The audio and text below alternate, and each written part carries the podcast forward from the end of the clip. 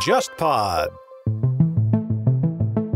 朴元淳他大概的民主党内有十二个议员左右，嗯，简称亲朴。朴元淳生前最后一个午饭就是跟亲朴元淳的议员们吃的。哦最后的午餐，就是他自杀前一天的午饭。对我也问过其中一两个议员，他们说没什么异常的，就是谈政策。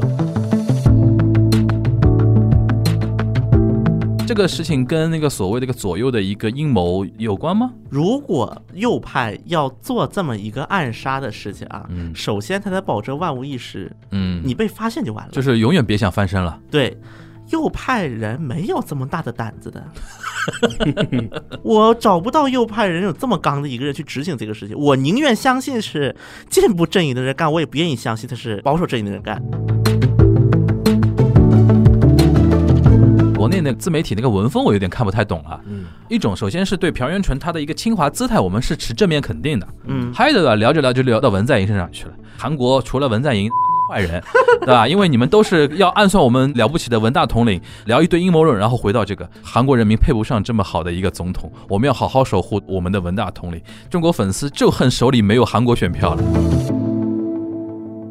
大家好，我是樊玉茹，大家好，我是安欣。大家好，我是曲小星。欢迎收听本周的东亚观察局之插播特番，对吧？然后是上周五我们那一期节目上线之后，嗯，那个评论如雪片来，对对吧？然后呢，每一条都说一句话：什么时候聊首尔市长自杀的事情？对，就是我特别失望啊！就是我们那个新节节目就好像就没人听一样，他一看，哎，你们不是聊这个，然后就来评论问啊，对，就评论的量是蛮大的，但是都在问这么一件事情啊，因为真的好巧不巧，就好像是周。四吧，对吧？发生这个事情，然后我们新番就上线了。然后，因为大家知道，我们不是一个每天录的一个节目啊，就是我们会抽一天录个几期，然后分几周跟大家见面更新嘛。所以说，正巧碰到了这么一个突发性的一个节目，我们就没有在第一时间跟大家分享我们的观点，但是我们还是本着一个 传媒人的一个 基本的一个要求啊，然后这一周吧，就是在发生一周左右时间之后跟大家补上啊。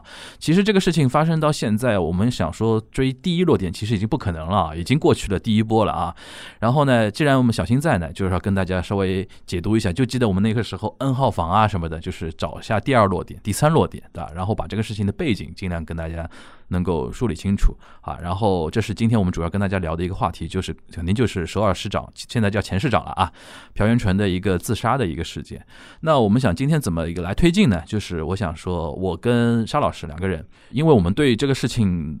的一个认知应该跟我们绝大多数的听众应该差不多，对吧？嗯就是对他的背景，我们认知就一般，对吧？但是呢，我们从听众的角度带着一些问题，今天来提问，主要让全小新给我们来解答这个事情的一个前因后果跟他的一个前世今生，对吧？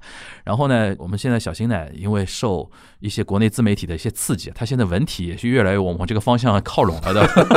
所以说，我们今天这一期节目能聊成怎么样的一个撒狗血的一个剧情，怎么样的 drama，对吧？就看呃小新的一个发挥。沙老师，那个这个事情本身，你是觉得说让你比如说最有疑问、最困惑，或者最百思不得其解，或者最想了解的一些点是什么点呢？我就非常好奇，因为我们都知道，共同民主党好像最近出了一系列关于性上面的一些丑闻嘛，性骚扰啊，或者 Me Too 啊，就类似的这种事情出了很多。之前是釜山市的市长，对吧？对对对，等于是一连串的事情，所以说我就比较好奇，像这个事情的话，是民主党特有，还是在野党当年其实也干过，只是现在被放大了？首先啊，我要说一句政治理论。那么在比如说在政界当中，比如说你是执政党，或者你是个绝对大党，那么你干的事情是会被放大的。嗯，就同样的一件事情，那么相比于你是在野党的时候做某某某事情，可能你是在执政党的时候，尤其你可能还是个一市之长的情况下，你做某某某事情，那么这种情况下它的一个问题无限放大。为什么会这么说呢？因为大家应该知道啊，这是今年六月份的一个选举，选举国会议员选举，那么执政党大胜。对一百八十席吧，大胜，因为就是靠一席。其实说句实话，在野党已经很难靠一席和执政党抗衡了。嗯所以我们就可以发现，其实，在在野党也好，甚至到一些进步阵营内的一些其他党派。那么目前所采取的一个措施，不是说我跟你硬碰硬，而是只要你有问题，我就给你放大；你有问题，我一直提，一直提，一直提。那么我们就可以发现的这么一个点，就是组成国会的时候，嗯那么当时本来是那个执政党给在野党是分了大概七个委员长，因为总共有二十个委员长嗯，国会内部。嗯那么当时在野党是宣布，如果不把司法委员会的委员长给我，那么我七个我都不要了。你们执政党二十个拿走吧，啊，嗯，就是这个意思，就很有点像是那种拉下水。第一个，如果你再看，因为老百姓看到的其实很多都是表面，包括我们在国内很多大家看都是表面。那么看到表面，很多人就会说，哇，你看看你这个执政党。先不说，很多人会说执政党独裁、执政党武断，这是一方面。如果说执政党干不好怎么办？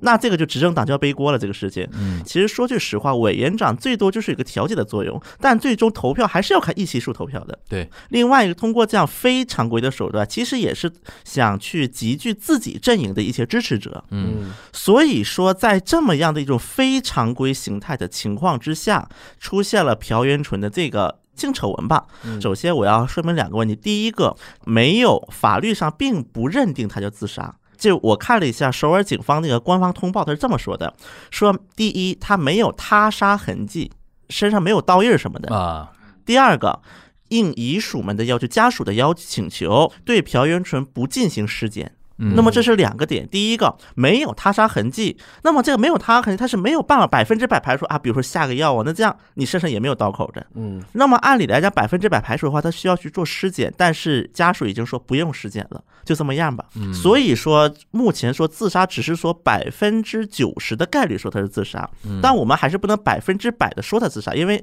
这个是在法律认定的一个问题。好像这个点也是大家现在传的玄而又玄的一个最大的一个理由嘛，对啊？那么就是关于这个阴谋论，这个嗯咱们一会儿再说。嗯然后咱们收回来。那么事实上，在那个民主党内部啊，至少我记忆的范围之内，就是因为就是性侵有关丑闻，嗯那么落马的至少五个人，至少五个。有的是落马，有的是怎么样的。你这个五个是时间节点是最早的是安熙正，中青南道知事安熙正。什么时候啊？安熙正应该是一八年的事儿了。反正都是文在寅上台之后。对对对，因为安熙正，其实我觉得安熙正跟那个朴元淳这个是有点相似之处的，嗯因为安熙正当时也是在中青南道要三选了，选了三次。嗯那么他三选完了之后，他也有想法去冲国会议员的，所以说当时安熙正就是也是被他的秘书曝光，当然当时他的秘书上了 ZTBC 上电视台去曝光，然后后来就是。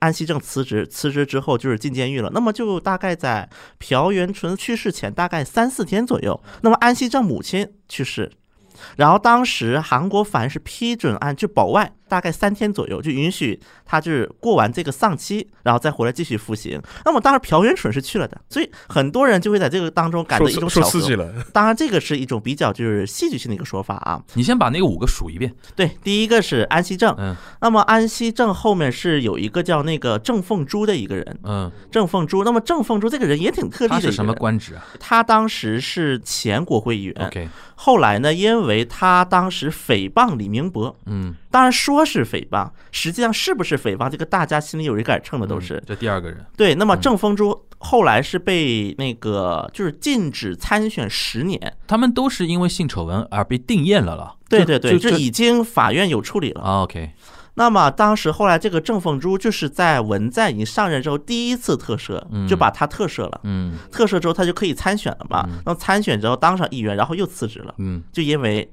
也是性侵丑闻，这是第二个。例。对，第三例叫那个叫闵炳斗，嗯。闵炳斗这个人，他是一个民主党的东大门乙选区党组织委员长。地方党部的一地方党部。个干部的头头，啊。对，但是因为在韩国的一个选举的体系之下，因为你相当于是管掌着整个这个地区的这些嗯。本党的政治资源，包括本党在就是地方议员呢等等，都是跟你是有票嘛，票归你管嘛。对，所以说实际情况，党协委员长嗯，这韩国党协委员长啊，嗯，党协委员长是很容易成为下一届就这个选区国会议员的候候选选人，对对，基本百分之九十都会这样。OK，所以说，在韩国国内，后来就比如说出现一个党权纷争的时候，嗯。我们如何去看它是不是出现党权纷争？最好的一个办法，党协委员长有没有被党代表换掉，啊或者被什么人换了？啊嗯，也就是说，这个第三个这个人其实嗯。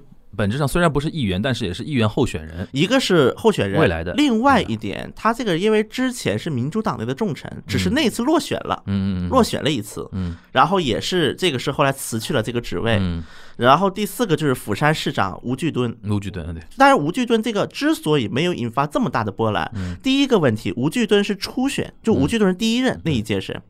第二个问题就是吴巨敦在釜山的民心实在不是很好，嗯。支持率已经都快跌到谷底了。嗯。后来韩国很多分析说，之所以民主党在就是六月份的国会议员选举当中，为什么在釜山大败，就是吴巨敦的锅至少占一半。现在就是到朴元淳这个事情了。那么朴元淳这个这个事情，根据现在韩国媒体，包括我私下去做的一些了解，那么目前得到的一个信息是，八号由一个朴元淳的前女性秘书去报警说朴元淳性侵，这个是存在的。嗯这个是实锤，就是谁都不用反驳，这是实锤。就因为像国内咱们自媒体有些就是阴谋论嘛，这是韩国媒体带节奏，报警这个事情是真的，对吧，就是告发这个事情是真的，是有原告的，的这个事情是有原告的，对吧？对，是存在原告。嗯而且第二个事情，那么虽然说警方是说他没有把告发这个事向朴元淳通知，嗯但是应该首尔市政府的六楼是存在二十七人团的一个高级别的一个秘书团。嗯那么这个秘书团应该是有人知道了这个事情，啊，至少是监测到了，嗯应该有人去做这么一个事情，所以可能他观察到某个细节之后，把这个事情告诉了朴元淳就。透露给朴元淳了。对，那么这个目前根据韩国警方的说法，嗯他们没有告诉过朴元淳。等一下，我有个问题，他是向首尔警方报警吗？对，首尔警方，首尔警方的那个，比如说警察局的那种局长，照理说应该是属于朴元淳的属下嘛？啊，不属于独立的这种情况，在韩国啊，警察属于地方政府，只有一种情况会出现在济州岛。啊，因为韩国济州岛它全称济州特别自治道，那么在济州岛的警察里面有两批警察，很类似于就是美国的 FBI 以及州警察之间的关系了，就是有一批管治安的警察是归地方政府管，那就是说，嗯，首尔警方是属于韩国警察体系里边，对，是啊。警察厅下面的，然后他们在系统里边只掌握了这个信息，但是呢，被首尔市政府那个二十七人秘书团对。的对，人就可能是嘎苗头嘎出来了。啊，等于是韩国的警察体系是垂直领导，对，警察的确实理论上它是一个垂直的一个指导体系，但实际上双方又是有很多蛛丝马迹的关系在里面。我举一个例子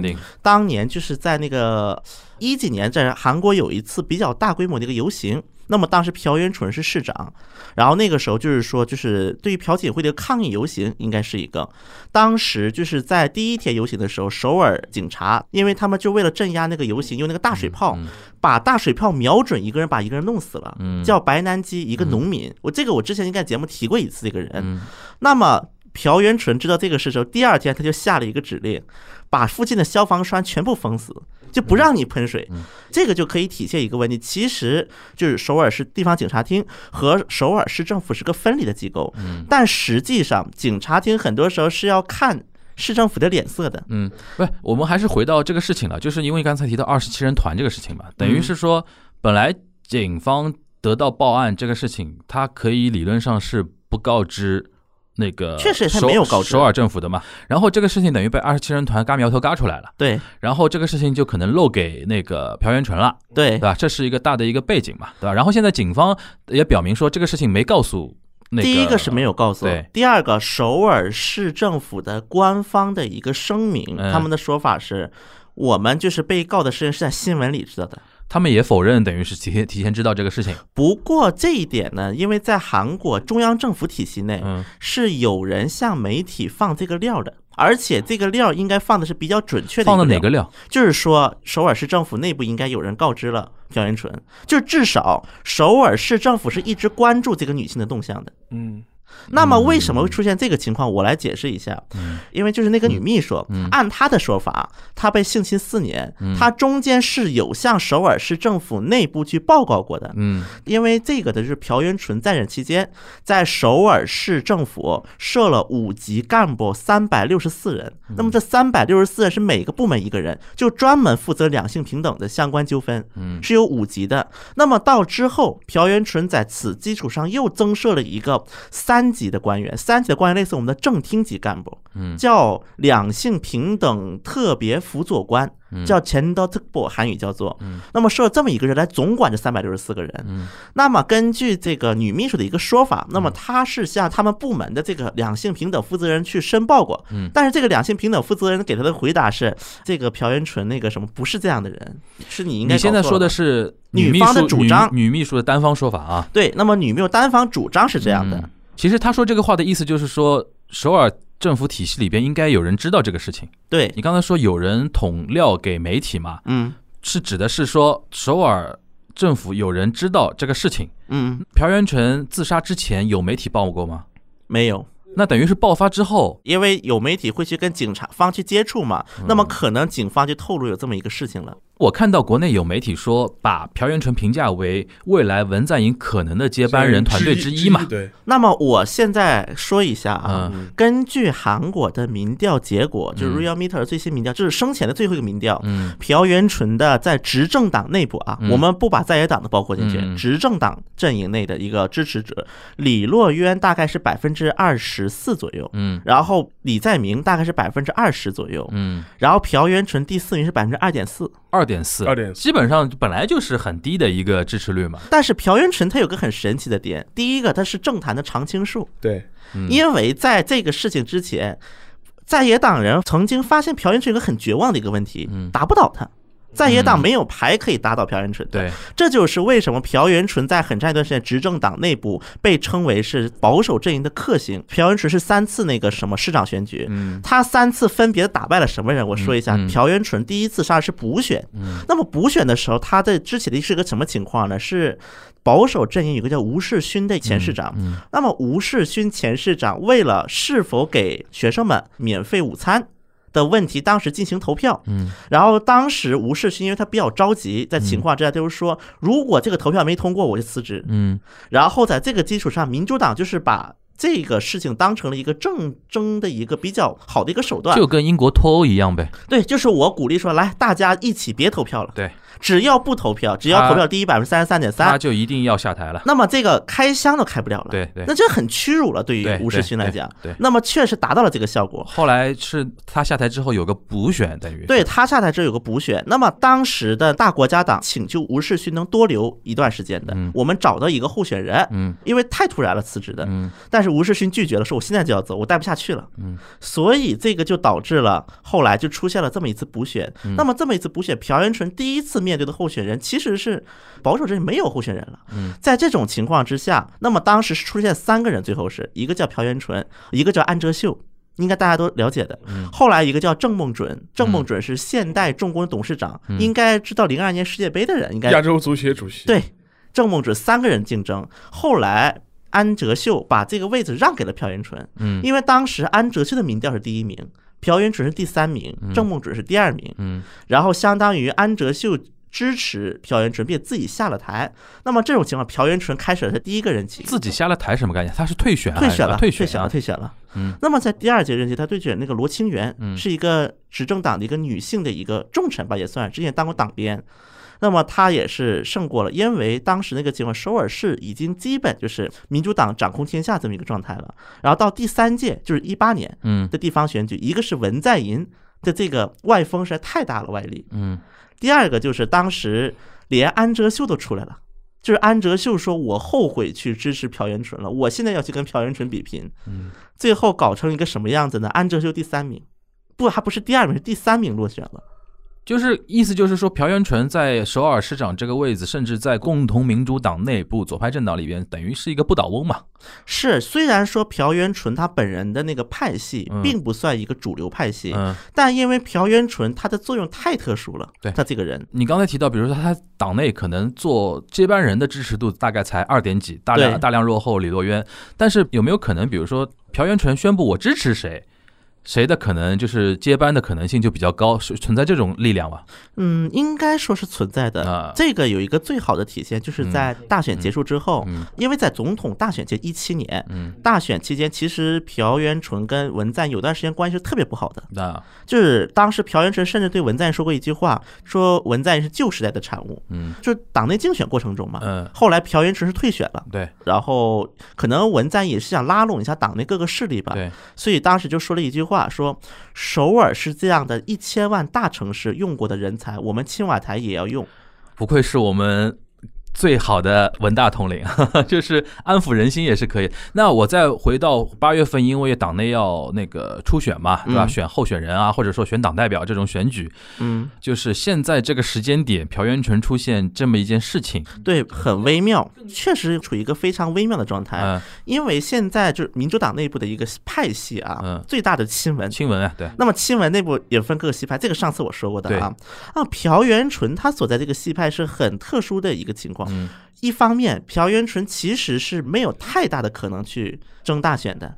不过，第一个，朴元淳能够在韩国建国以来第一次连任三届首尔市长，啊，那么他这个人本身就存在一个需要的有点政治实力的，第二点就是，那么在这种情况之下，目前因为他已经过了三年，就是开始党内需要一个秩序的一个整理过程了，对就开始内部要整理秩序了，对就谁是谁的派别，如果有想当总统想法，就开始也得露露风头了，对，就已经到这个阶段。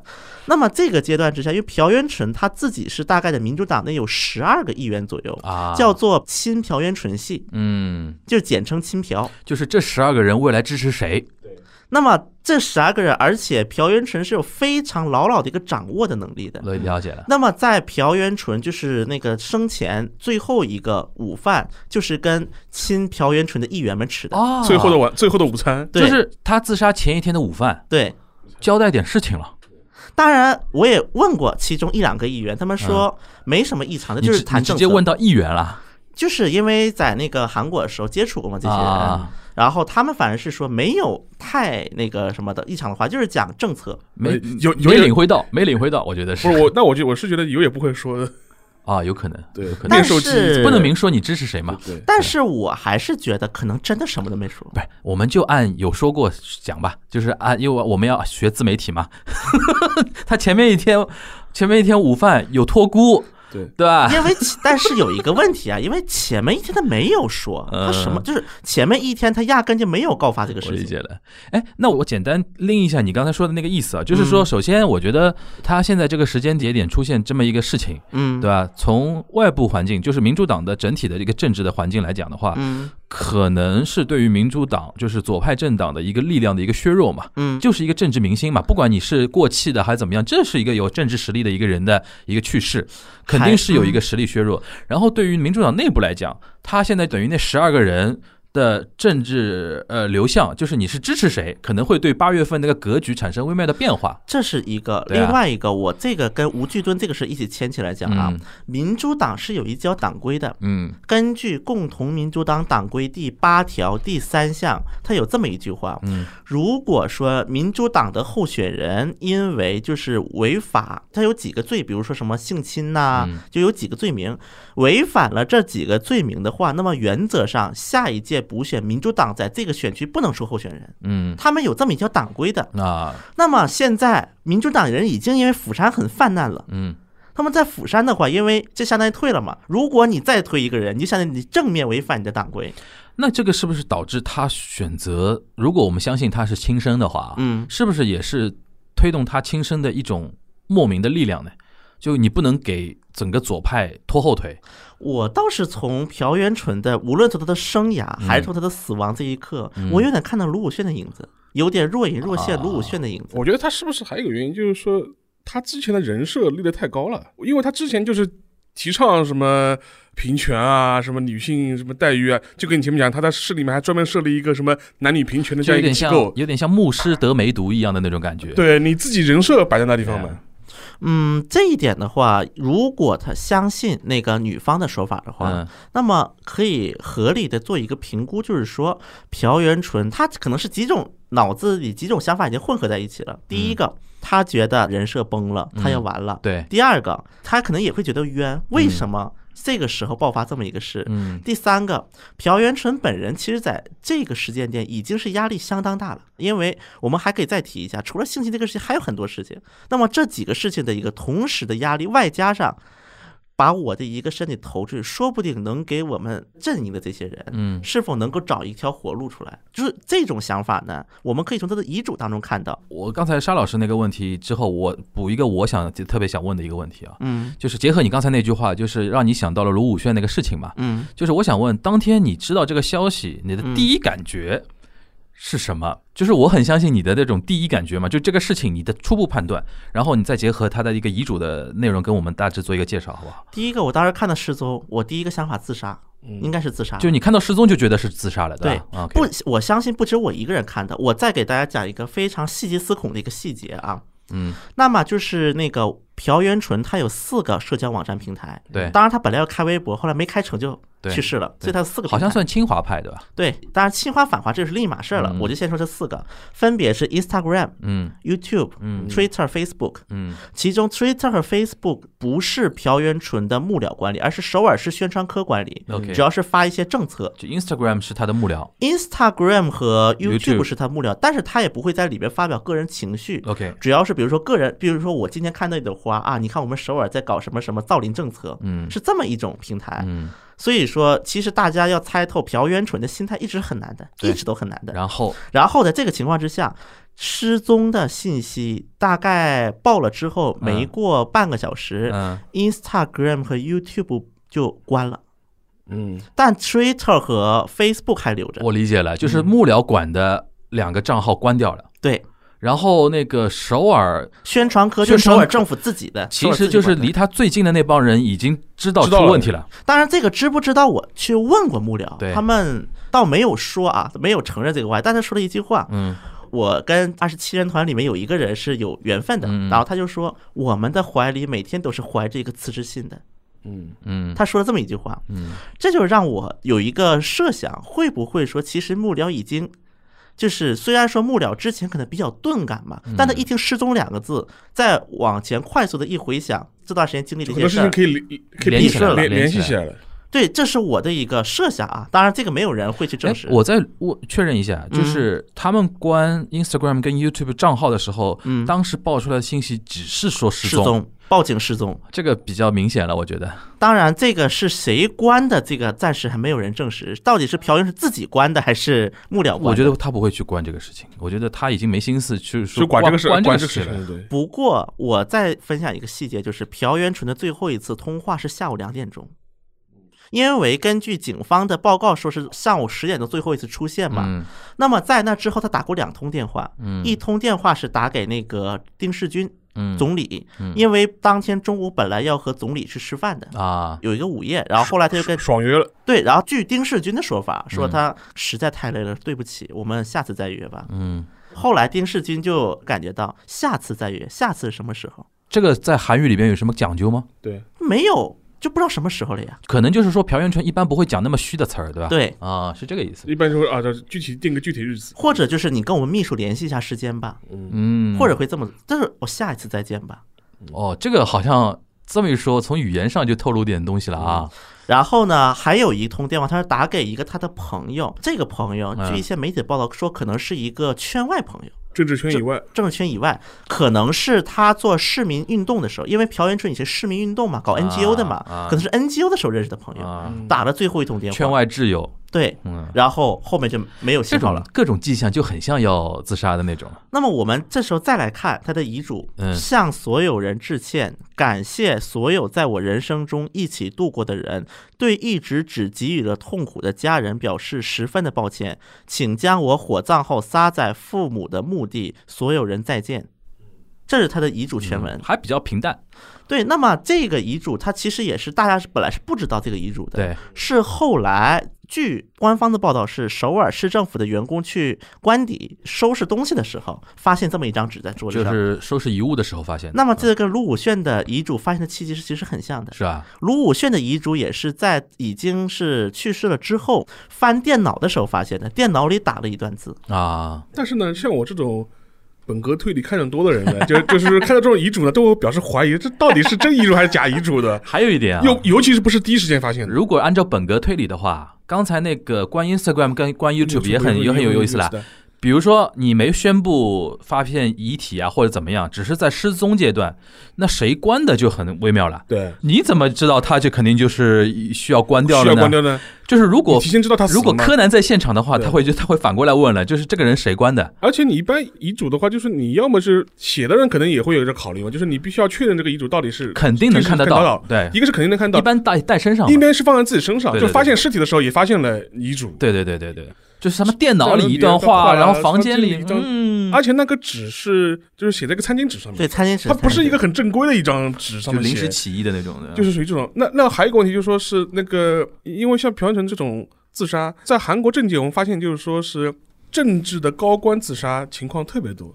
对。对，当然，韩国也可能的确的自杀率也确实是比较韩国自杀率也很高的吧？对。的确是比较高。嗯，OECD 第一名，很多人会以为日本自杀率高，日本的自杀率的确的是确高高，但是一山更有一山高。但是韩国现在比日日本高。，OECD 第一名嘛。我就是我认识的韩国人里面就有父母自杀的，啊，而且就真的是就是自杀，也不是什么病死，就是自杀。嗯，所以说，我觉得这个可能是不是一个嘛是跟他政坛的这种氛围恶斗有关系，第二个我觉得是不是也是一个韩国的一个文化社会现象，我把这个结合青瓦台魔咒，对青青瓦瓦台魔咒我个人的一种想法啊，相比于我看有些什么专栏作家他们说什么儒家文化呀，那在中国在日本怎么也没见过这么多自杀？我觉得相比之下，还有一个点挺值得关注的，是那个韩国的总统也好，市长也好，他其实形成一个高度封闭的一个小圈子。对，就是他跟外界失去联系高度集权，对，包括有一些支持文在寅但觉得文在寅政策不好的人，他们习惯性说的一句话是什么话呢？嗯。文在寅是好的，但是下面这些人不愿意承认错误，把他自己的政策皇帝是好的。硬推给清君侧，对，皇帝硬是推给那个什么文在寅了。这个好像蛮传统的，传统的。然后呢，刚才包括提到二十七人团。嗯那么我再讲一下二十七人团是个什么东西。嗯，根据韩国地方自治法嗯，地方政府的那个一把手嗯是可以聘一批秘书的。那么这一批秘书，他虽然是公务员身份，但是你的市长辞职，你也得辞职。政务官嘛，对对，政务官叫做他不是在那个公务员体系里边提拔的，对吧？对对，但他也是公务员。其实算幕僚吧，对对？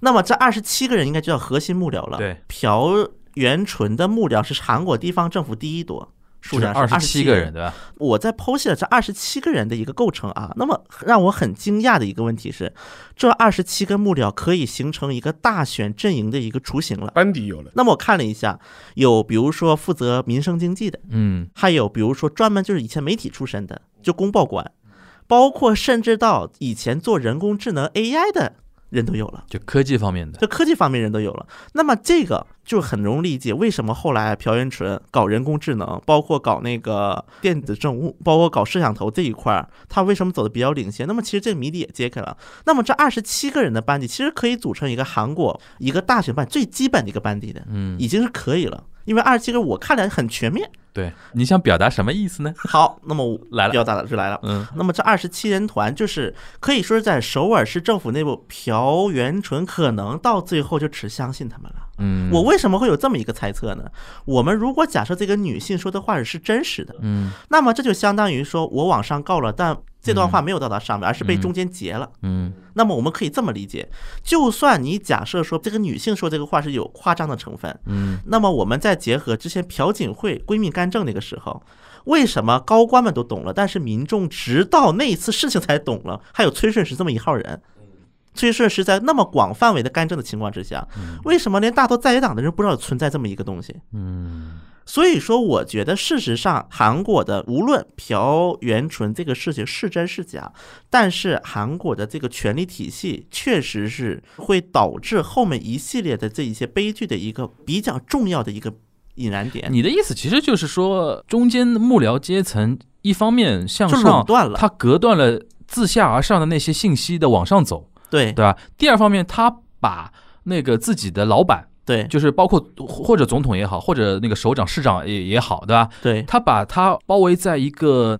茧网嘛，在一个茧里边，对对吧？然后你也接触不到外面的声音，可能很多外面那种对你不利有利，或者可能对你未来反身影响的一些东西，他们也刻意的保护起来，当然，朴元淳这一点比较特殊，是因为朴元淳是搞市民运动的，他以前是就是他对这块还是有一点有一点戒备吧。朴元淳应该是对这个是存在一些意识的。OK，但是呢，我有一种很大胆的一个猜测吧，这个嗯事情，因为其实后后来的很多秘书团，它有一部分来自 NGO 的，嗯就是 NGO 的人，像什么参与连带呀，嗯那么是否可以理解为其中有部分幕僚 NGO 跟政治权力进行了一个交接之后的出现一些混乱的情况在此体现？我为什么会这么说呢？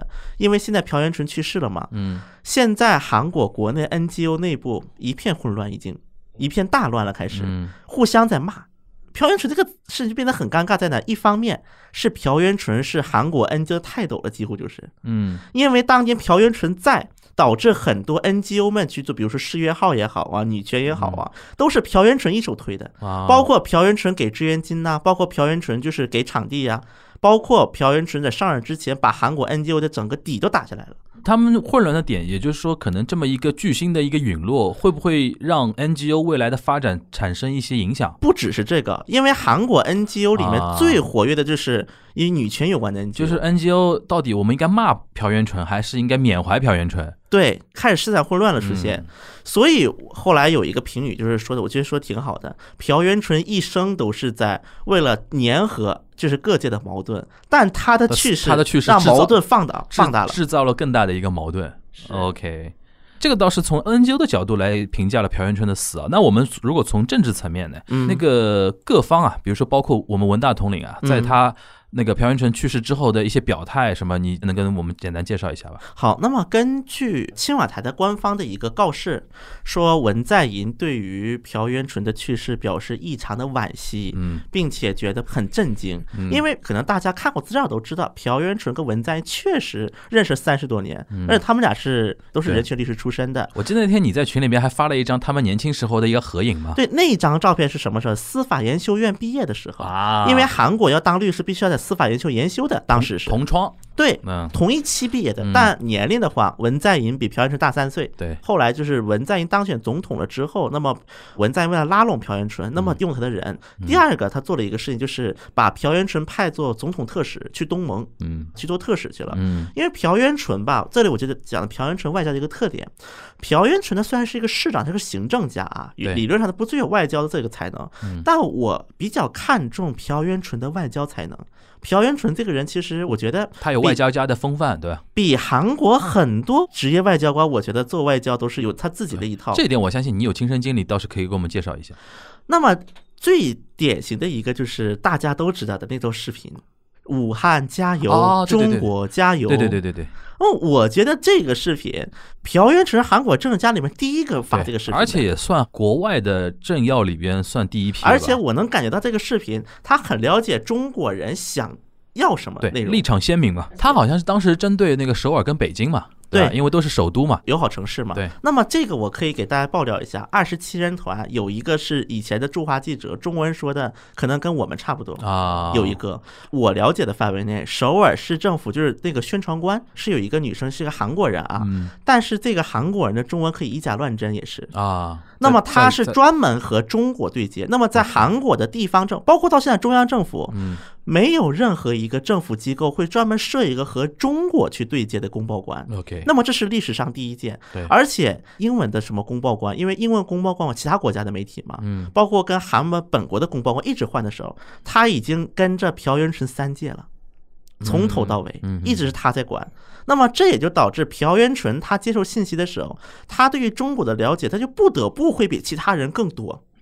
对，这是一个注定的对，因为他首先语言通了嘛。对，第一个语言通，第二个，而且这批人确实对于中国是有一定了解的。对，包括后来为什么朴元淳会对中国的人工智能发展会情有独钟，嗯包括那个人工智能大会。那么朴元淳也是每年都参加的，要么朴元淳参加，要么副市长参加。对，哦，今年开幕式朴元淳也有视频讲话的嘛，因为他通过这些途径，他能够了解，嗯包括我知道的一件事情啊，现在去世了也只能当一种后话来说了。对，其实当年朴元淳一直在推进与马云的、马化腾就 BAT 掌门人的一个会面，一直在那个运筹当中，对，而且目前有了一些进展，嗯。因为他是想把中国这套那个人工智能和移动支付体，他是想复制到韩国的。当然，它不能光明正大的复制，不太好看，嗯因为韩国本国有 IT 企业，如果你把中国这套引进过来，那它会遭遇一些政治压力。嗯。所以说这种情况之下，他就选了迂回的方式，那我觉得这样说的话，他对中国不光是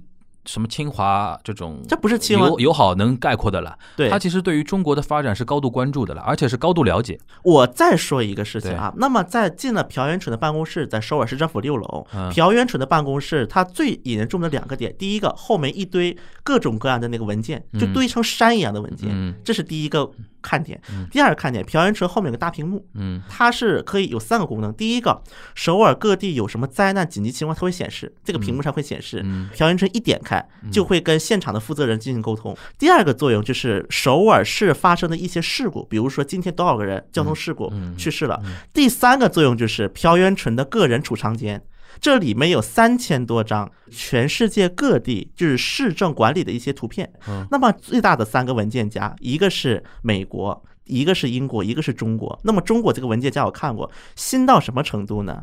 就是那个一网通办，上海的一网通办是一九年，大概二零年才开始备受关于疫情期间嘛。嗯，朴元淳的文件夹里已经有这个资料了，已经有非常完整的对于中国的掌握是非常那个实时的嘛。吧对，所以说，我认为朴元淳他已经不是个侵华的友不友好的问题了，嗯他已经是有一种想就是把中国的经验复制过来，为自己加分的这么一种想法了。嗯所以他已经不能单纯的从一个亲华或者反华或者怎么样的一个角度来考虑啊，这是我对他的印象非常深的。那关于这个东西，我再细问一句啊，你觉得嗯他的政坛轨迹或者人生轨迹是从哪里开始促使他成为一个对中国非常那个关注的？是开始当首尔市长吗？呃，首先，朴元淳是个进步阵营人士，对，而且他是参与连带的人士。嗯那么参与连带，它本身就是带有一些左派色彩的一个组织。嗯那么朴元淳就是这么一批。所以说，他所在的一个派别，其实很早是和中国是有一定的接触的。嗯那么这是第一点。当然，第二点，确实在韩国国内啊，尤其是朴元淳刚上任的时候，嗯，是中国发展是非常快的时候。他第一届首尔市长是几几年？一五年应该是他现在已经第三届了嘛？对第三届，但是因为第一届他只干了两年半，补选嘛？补选哦，一五年哦，理解了，应该是一四一五左一四一。五左右。OK，对，那么在这么样的一个情况之下啊，而且因为朴元淳是首都的市长嘛，对，而且我刚才说了，他有一些外交家的风范，对有一些外交色彩，所以说首首都外交吗？对啊朴元淳就搞首都外交。，OK，因为前任像李明博，包括吴世勋时期，他内部他是做了一些变化，但是在城市外交这一块还是做的比较常规的。那么可能当时朴元淳就想了，我怎么能够跟前任去差别化？因为朴元淳不太赞成像李明博搞清溪川呐、吴世勋做小岛啊这种土木工程。嗯，那么他如何把他自己凸显出来小鼻子？小眼的，对，那么这种情况，他可能就想着城市外交是个他的突破口。嗯所以说他全全世界各地的跑，包括为什么后来文在寅会任命他当东盟的特使，对，也是有这个原因嗯。而且城市外交嘛，他又不像国家间的外交受这样具有政治性的，对受限比较小一点。这就可以看更多东西嗯，可以去接触更多的人。而包括我不知道大家看没看过新闻，就是前两年朴元淳去北京访问，在北京王府井大街上跳《Gangnam Style 那么嗨的》，吗一大奇景，这是。？OK，所以我们可以，所以朴元淳他的幕僚团队就会给他提供一些比较有价值的关于中国的信息。嗯那么在此背景之下，朴元淳他能够去参考一些经验也好，包括他能够不仅他是发视频，而且他实际做了很多事情。嗯那么我给大家在这里爆一个料啊，嗯在朴元淳去世一周前，朴元淳在首尔市议会参加一个审议。嗯这个审议是什么审议呢？关于是否向在首尔合法居住的外国人提供灾难支援金。嗯就这么一个审议，因为刚开始这个资源金是不提供给除了结婚移民之外的普通外国人的。嗯后来韩国的国家人权委员会是发了一个建议，说建议各地政府可以提供，就是对于合法局，因为他也交税嘛。后来是首尔是第一个响应的，朴元淳，朴元淳就说了，我们都是首尔市民，为什么你能拿我不能拿？不是这八十八万的事儿。后来朴元淳就是管议会要预算，当时在议会不仅是在野党，很多执政党的人也问他，你为什么要去给这笔钱？又要花三百三十亿，嗯根据他们的计算，然后朴元淳是在这个争议当中，然后后来朴元淳说，一个说自己身体不舒服，包括日程也比较赶，我们过两天再审议吧。没到这过两天，他他去世了。嗯，是有这么一段往事的，包括朴元淳他又说什么，我们会把就是在首尔的留学生当做我们的家族一样来看待。那我觉得这一系列事情至少可以证明一个问题，他的幕僚团队，尤其是涉华的幕僚团队是相当高效的，给朴元淳提供了相当高效的一个信息，嗯，让朴元淳能够有这些信息的基础去做这些事情。其实小新介绍到现在，我对他的一个感觉啊，嗯，就是首先他是有政治实力的，也有一定声望，对吧？对然后那么多年也是留下很多那个功绩的吧，对，对吧？那持平来看的话，这么一位市长的去世，不管他到底是自杀也好，怎么样也好，嗯，作为你一个就对韩国非常了解的一个媒体人的角度来看的话，应该是确确实实是一个损失嘛。对，对肯定的。然后从文在寅的角度来说，他也是非常有痛心嘛，对吧？失去一个肯定是也是他阵营内部的一个力量，对吧？那比如说现在右派的人是怎么来看这个事情的？那么现在右派也开始陷入精神分裂了，进步阵营也在精神分裂，嗯保守阵营精神分裂。保守阵营精神分裂的点是什么？那么我要说明一个背景啊嗯，在就是朴元淳去世的时候，那么韩国还有一个人去世了，叫白善烨。啊，对，是原来打过朝战的将军嘛。嗯。白善烨去世就赶上了同一个时间，嗯然后呢，朴元淳的吊唁堂是在首尔市政厅门口，嗯白善烨的吊唁堂是在光化门广场门口，嗯两者距离大概四百米左右。那么我为什么说右派他会陷入到一个，他们也陷入到一个政治分裂？嗯。第一个死人了，你骂也不太好，嗯，你直接说哎呀怎么怎么样骂也不太好。对，右派也陷入了一个问题，到底是吊唁朴元淳还不吊唁朴元淳？嗯只是说后来因为白善业的去世，导致右派可以去攻击政府了。你看看怎么你们对我们的白将军怎么能够不把他放在首尔的那个国立墓地，放在大田地方国立墓地？你要做什么？就是右派终于找到攻击的点了。之前那个白将军没死之前，我也不知道怎么骂你，对吧？现在终于有骂你的点了，但是也不能直接说朴元淳这个事情，对吧？而且还有一个问题，就是因为这又涉及到女权的问题了。啊，那么我刚才说的进步阵营内部的精神分裂，就是到底我是该哀悼朴元淳市长呢，我还是得那个什么呢？批判朴元淳市长呢？嗯以至于这个精神分裂后来严重到什么地步呢？啊，我记得当时都出现了一些比较极端的言论。极端支持朴元淳的人就是说了一句什么话呢？以前的李舜臣大将军还跟那个官奴，嗯，还跟官奴一起睡过的。那你按这么说，你也那个什么了？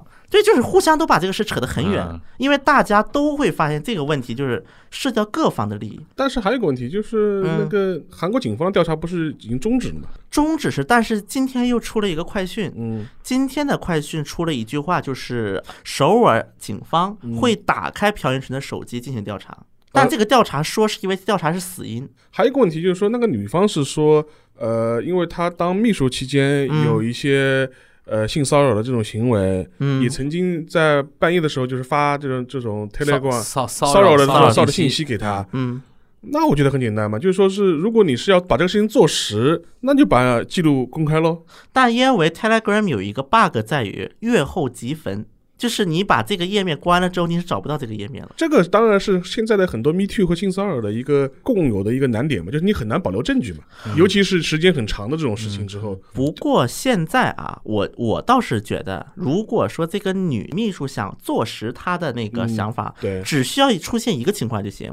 按照女秘书说法，她说不止她一个人被性侵了，只是大家都被市长压迫了。只要再出来一个人，对，只要再出来几个人，那么按她说，应该不只是一两个了，嗯肯定一大批了。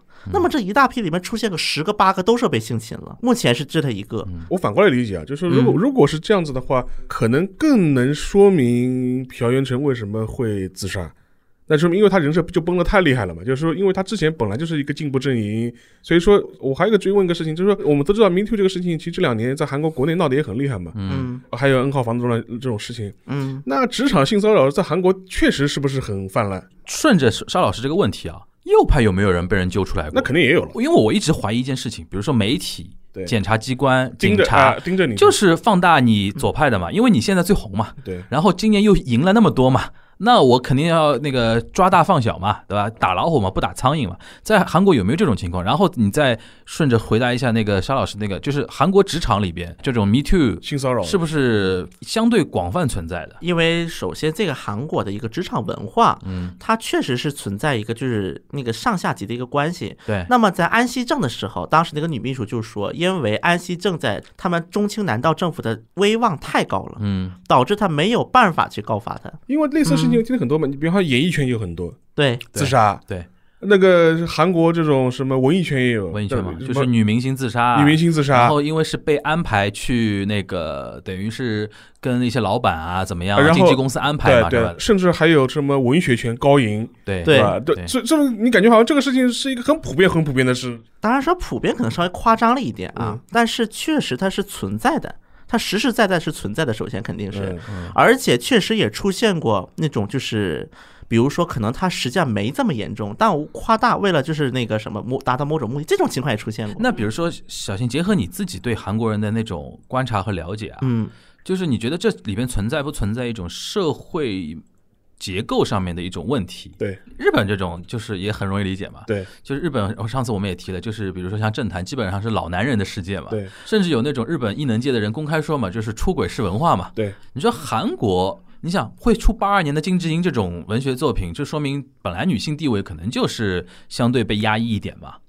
我觉得其实绝对数量可以说稍微多一些，但也不能说是很普遍，这个有点夸张了。对，因为它的这么样的一个结构的一个缺失，会导致说有的人他是会干，就是因为这个结构对女性不友好，所以导致很多，比如说老男人就是比较放肆嘛，就觉得哎呀摸一下没啥，啊，对。这这种情况是会有的，确实。对对对对，啊那还继续说那个啊，嗯。就是呃左右派的那个事情。嗯。左派是集中出现在文在寅上台之后嘛，嗯。就，是 Me Too，当然也跟 Me Too 出现的时间有有关系啊。，对对，真的从文在寅上台之后这段时间，你觉得右派被揪出来的多。啊多不多，或者级别够不够？咖位的这种对的。咖位。确实不够，因为首先就没几个有带咖位的呀。因为。因为因为左派上台嘛。呃，右右派没有咖位，那那数量多不多？呃，像这种大的政界人，还好像还真的只有左派出来了。目前，说明我觉得说明还是有一点，就是媒体也好啊，呃，警察什么，他他有一点那种针对要搞个大新闻嘛。那这个这这个也没错嘛，也没错也没错反正你你掌权嘛，我们都监督你嘛，这很正常。当然掌权监督是一方面，而且因为他掌了权，所以更多人会监督他。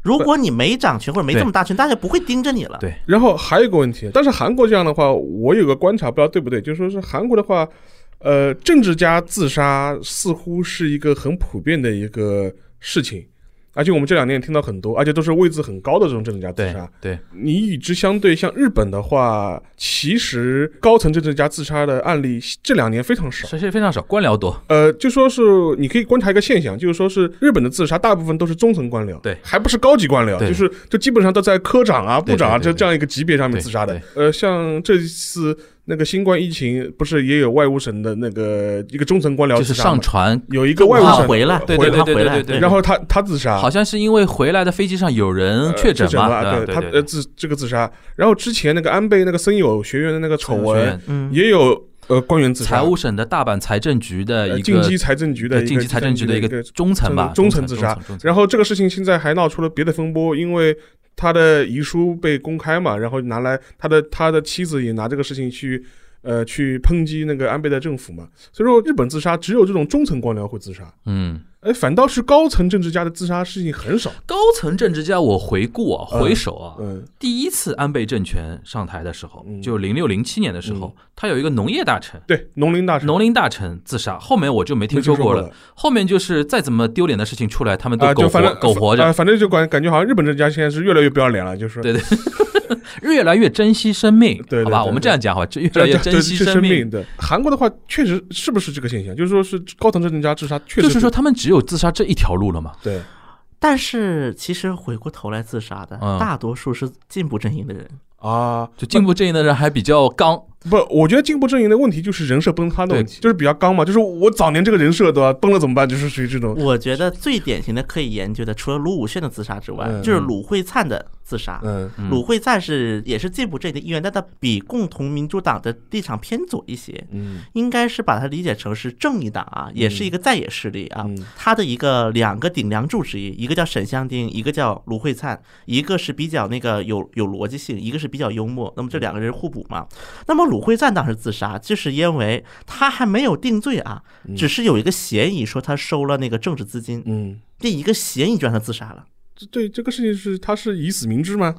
我觉得以死明志，这是他想对外展示他以死明志的一个形象。嗯。我觉得左派阵营之所以那个自杀多。其实跟卢武铉是有关系的，嗯，因为卢武铉这个自杀后来引发 了带带了一个风气了，你说。就是进步阵营就出现了很多的变化，因为卢武铉的自杀，包括进步阵营一个你说到这个，，我倒很很好奇啊，就是卢武铉的自杀，现在过了那么多年啊，嗯。韩国社会是怎么看待他这个自杀的？因为他争议很大嘛，比如说嗯因为右派要搞他嘛，说他这个贪污了儿子了怎么样了，对吧？嗯，然后他这么一跳之后，你说过了那么多年的一个呃怎么沉淀，嗯。现在韩国老百姓聊到卢武铉的自杀，他是那种悲愤呢，还是说那种你看那种感觉？嗯就是普通的韩国老百姓他是怎么来看这么一次自杀的？我觉得韩国人普遍的思维就是有点集团，啊相比于就是没有日本中间了，已经没有中中间越来越少啊，尤其是他虽然平时是中间派，也是，可能他在某个事件他是很极端的。就是我我说一个韩国的一个热词啊，韩国有个叫 “take game”，嗯，把中文翻译成头碎文，头破血流，我要支持文在寅，叫头碎文，就是支持文在寅的，反对文在寅都用这个词。嗯那么最刚开始创造这个词是支持者创造的，是不是经常有一个说法？因为我们当年没有守护好我们的卢武铉，对支持者是有的，就是负债心理，就导致于说我文在寅做什么要支持文在寅，不管同一个阵营因为营。他上次说那个导演，我就特别有感觉，就是说把那个头像会变成卢武铉的嘛，对吧？就是这种人的一个思维，就是无论文在寅干的对还是错，只要谁无不同一个阵营还是其他阵营就亲卫队嘛，反文在寅的，我就骂。亲卫队嘛，所以当年朴元淳也是被亲文搞得很那个的，就是被这个嗯头我觉得破。好危险啊！我我怎么我怎么听着这非常像粉圈？就饭圈思维嘛，对，粉圈现在韩国三大饭圈，以前叫两大，以前是亲卢跟亲朴，现在是亲文、亲朴，还有亲卢。那么现在大多数都是进了亲卢这个范围了。对对对，呃，不过我觉得亲文这些人啊，那么后来反对者也开始用这个词了，嗯说你看看你们都脑子都碎成这样，都变傻了，还支持文在寅，嗯对。都在用这个词来说这个那极端的其一个人士。实就等于是说卢卢武铉的那一跳，其实过了那么多年，还是支持者的人很支持，对，鄙视他的人很鄙视。但至少卢武铉这个一次自杀会导致说这是进步阵营，那么嗯是他是有了一些铁杆支持者的开始，就是重新恢复了他的铁杆支持者。对，他跳之前是铁杆支持者快没了，就那些最早亲卢武铉那些饭圈的人我理解，都快没了。因为我当时我虽然对韩国不了解啊，但是当时那个氛围就是有那种感觉，因为他被爆了太多，可能事后证明有真有假的那些料嗯之后，当时给我们中国的一些老百姓的感觉就是，哎呦，你别看这个人在台上怎么怎么样，怎么这个样子的，对吧？人设不能立太高，对对，而且不然的话你自己害自己。哎，那个沙老师啊，嗯，因为你刚才提到了，现在日本高官自杀的少嘛，对，但是日本人就是自杀最有名的，就比如说像战争啊这种啊，就是嗯。当时不是二战结束之前一堆那种高官引弹嘛，我觉得我们很多对日本的观念，我觉得也是被建构起来的。本尼迪克特嘛，就是说是你们都觉得啊，日本人什么战败了自杀、切腹自杀，对，但说实话，在日本最后战败终战的时候，嗯，真正自杀的高官也不多，也不多，也不多，嗯也不多。就说是日本那个战败之后，他的败战内阁里面只有阿南惟几，就陆军大臣是、嗯是自己切腹自杀的，对，其他之外都没有。嗯，像东条英机都还是拿了个手枪自杀，结果手还颤颤巍巍的没打准，对吧？就是嗯弄了个半死，然后再去拖到那个东京审判去。就从一定程度意义上是被建构出来的一种就是就是概念，讲穿了就是还是忽悠老百姓嘛，就是一嗯帮炮灰，然后在在什么东南亚太平洋的岛上面自己自杀了。正自杀的厉害的是底层像士官嘛，士官嘛，嗯你当时的高层有哪个自杀的？就除了阿南惟几，当然了，阿南惟几也是清华先锋对吧？对，呃，手上也有中国人民的血债的，嗯，但是他的确是很少见的，在日本军政高层是就是最高的政治层面上面，它是切腹的嘛。最后啊，我想问那个小新啊，我们嗯最后留一点时间啊，让你来一一反驳我们国内最近比较流行的那种针对朴元淳自杀的那种阴谋论啊，嗯对吧？现在市面上比较流行的嘛，比如说你刚才跟我们介绍的，比如说新天地教搞的，嗯嗯。就是这是一个，还有哪些你看到的一些国内自媒体搞的阴谋论啊？那么我先说新天地这个事儿吧 如果我是新天地教嗯徒，假设啊嗯，我现在最想杀死的不是朴元淳，是李在明。肯定是李在明啊，肯定是我。第一个想杀的是他，怎么说？因为新天地教总部它不在首尔，啊在京畿道。嗯，在京畿道果川境内，对，他为什么是京畿道果川？因为他离首尔近，它不是首尔，他规定没有那么严格。就杀错人了，对吧？然后呢，如果按这么说的话，因为李在明当时是剥夺执照的，啊，然后呢，直接本人冲到新天地办公室，就真正的新天地的苦主是李在明，对李在明开了这个头，嗯，要求里是不是新天地赔偿，然后去盯新天地的那些教主。所以说，我们现在破除第一个阴谋论啊，国内自媒体阴谋论，第一个这个事情肯定跟新天地是无关，即便有关，也是新天地教那个神错误了，是失误了，杀错人了，对吧？然后第二个就是，反正又是又是右派的反扑嘛，嗯，你觉得这个事情跟那个所谓的一个左右的一个阴谋有关吗？如果右派要做这么一个暗杀的事情啊，嗯首先他得保证万无一失，嗯，你被发现就完了，这是第一点。就是永远别想翻身了。对，第二点，右派人没有这么大的胆子的。我找不到右派人有这么刚的一个人去执行这个事情，我啊宁愿相信是进步阵营的人干，我也不愿意相信他是那比如说他不保守阵营的，人他可能不是直接动手杀人，而是说，比如说那个女秘书是谁挑动他挑动的啊？就这这种有没有可能？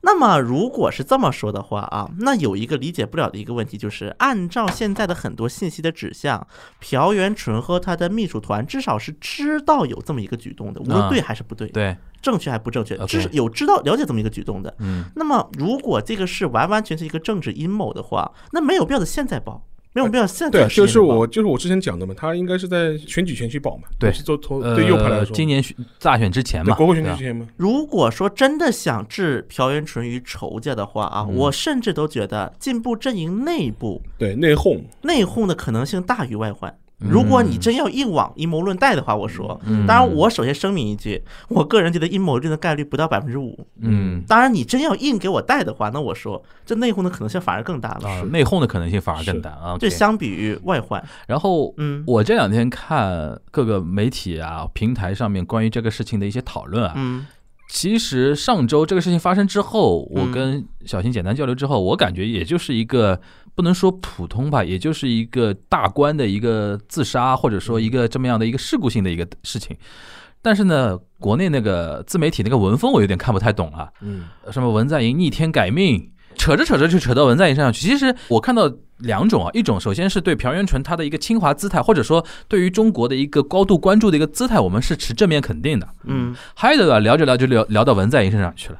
就是首先它是基于阴谋论，对吧？因为韩国除了文在寅，他妈都坏人，对吧？因为你们都是要暗算我们了不起的文大统领，所以说聊着聊着聊一堆阴谋论，然后回到这个韩国人民配不上这么好的一个总统，我们要好好守护的我们的文大统领。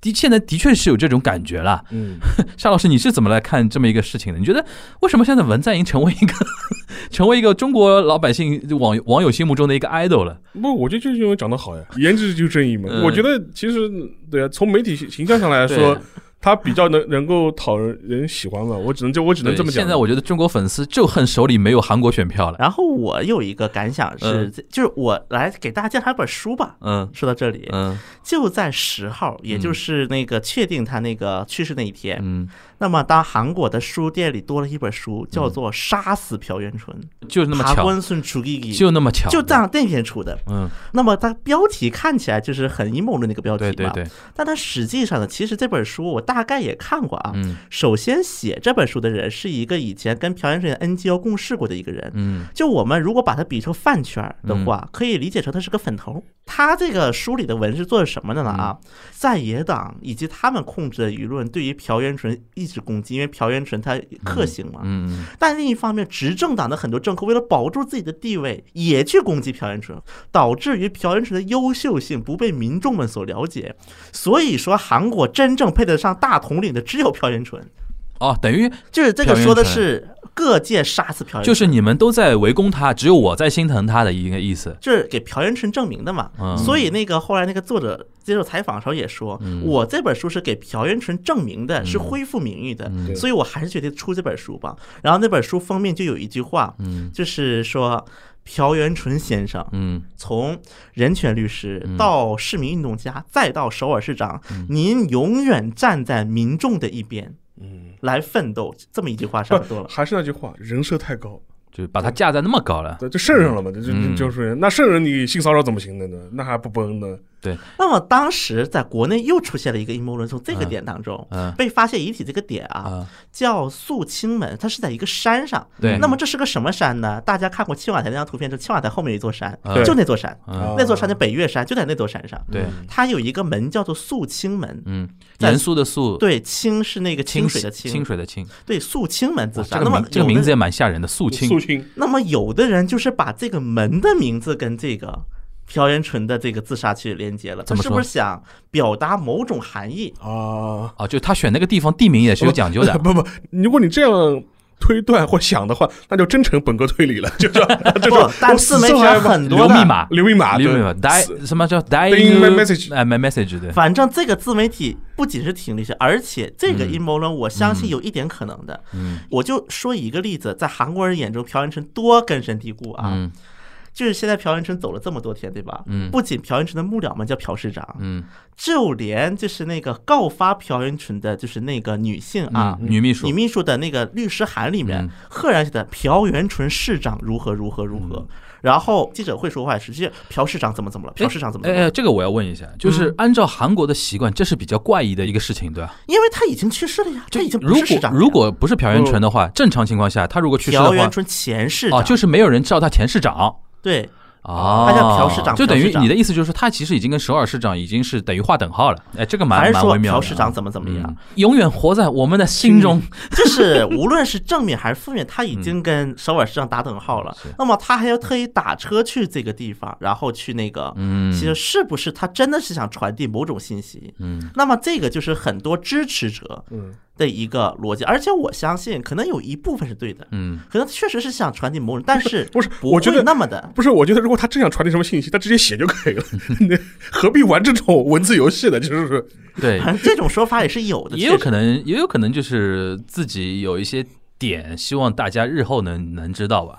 就是只留清白在，你们日后会知道我的这个良苦用心的。哎那就这种呗。最后啊，因为我们知道嗯小新是不是把话讲满的啊，嗯或者是又相对保守一点，就滴水不漏型的那个评述风格。最后，我想让你稍微 challenge 一下，就是从你的角度，你跟我们一个版本，就你结合对韩国人的了解啊，对一些资讯的掌握啊，你觉得这个事情从头到尾就是一个什么样的事情？目前我能比较确定的说的只有他是自杀的然后他自杀的原因呢？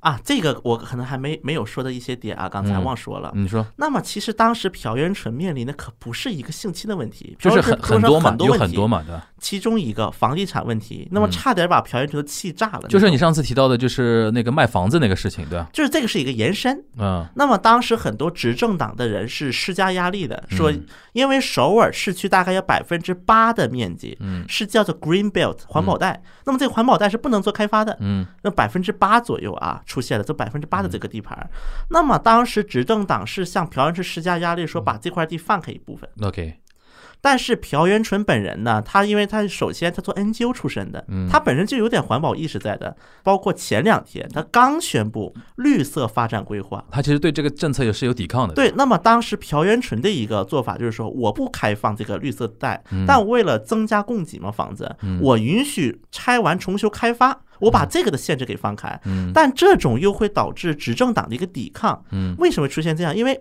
你能够拆到重新建的，你能凑得出这么多钱的份子钱，怎么怎么样？肯定要不是江南地区的，因为现在韩国房地产整体不景气，嗯所以只有江南呢这一种黄金地带的房子，才会有开发商愿意把它拆了重建。嗯，那么这就相当于给富人分配资产了。就是一个执政党看重的是贫富差距的问题，但朴元淳他是因为 NGO 的一个背景，又看重个环保的一个问题。然后呢，他这么一搞，被右派也骂。OK，右派就是觉得你为什么朴元淳作为首尔市长，你要扩大这个房子供给？那除了这个丑闻还有什么吗？就是我们简单举举几个例子啊，而且朴元淳当时就是有执政党内部的一个嗯争议也在不断的发酵的这么一个阶段。嗯，然后朴元淳他自己其实心里，我相信他应该很记得，无论他想不想当总统，他看的一方面他是个常青树，待了十年将近，嗯但是另一方面他支持率一直上不来，百分之二、百分之三、百分之五。嗯，那朴元淳他可能自己觉得我干了很多事情了，他甚至觉得是我干的可能比文在寅还好嘞。这个就不一定了，倒是。而且还有一点啊，这个是那个在《杀死朴元淳》这本书的作者提的，嗯。但是这个没有经过核实啊嗯，因为没有其他公开信息能佐证他。说有一次，他因为是个小粉头嘛，类似于，嗯。就他去见朴元淳的时候，朴元淳说抱怨过说亲文太让我们疲惫了，太让我，因为朴元淳公开场合一直说文在寅是我的大哥，要表演。要，表演嘛，但是他私下说过眼泪了，对。对那那有可能一个是眼泪了，第二个是病理上来讲嘛，说不定真的有抑郁症啊，或者是这种。对，而且我刚才说了嘛，头破文们的这种阵势已经是相当强大了。只要你哪件事敢反文在寅，嗯好多人都把你骂死。就是搞得他有点焦头烂额了，已经有点。我试着总结一下，你来给个打叉或者打勾的啊，就是嗯首先一个人设很高的一个市长。对因为比如说他已经做了一定时间了嘛，然后再加上最近一大堆事情，导致可能身心俱疲，或者说这么一根弦终于绷不住了，对对，导致选择了这么一条道路。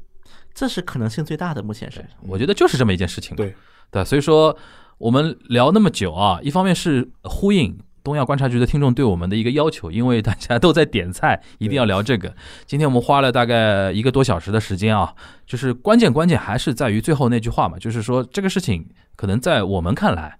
就是我刚才说的那句话，对吧？就是一个人设很高的一个市长，最近因为焦头烂额，最后那根弦绷不住了，选择走上了轻生的一个道路，对吧？对，因为是类似这种事情呢，就是说，因为我还是要讲，因为我是做历史学的嘛，嗯因为从历史角度来看的话，很多事情其实你离现场越近，你反而越看不清楚。对对，很多事情你可能过个二三十年，你回过头来看，可能能看到一个事件的全貌。对对有的时候我们媒体也好，或者是自媒体也好，其实他可能出于自己点击的需要，他要去宣扬这个事情，因为他在第一时间需要呼应人家的那种信息需求，信息需求。对，现在信息就是一方面是很碎片化，另外一方面是完全矛盾的两种信息可以同时在媒体里出现。所以说，你反而过了一段时间之后，能够过滤掉很多一些虚假的东西。嗯，然后同时，其实我们做历史也知道嘛，很多事情、很多档案、文献都是若干年以后才会公开出来对。对对对对，所以说你那个时候才能还原这个事件的全貌。所以说，类似像朴元淳这种事情，我觉得我们可以让子弹飞一会儿的，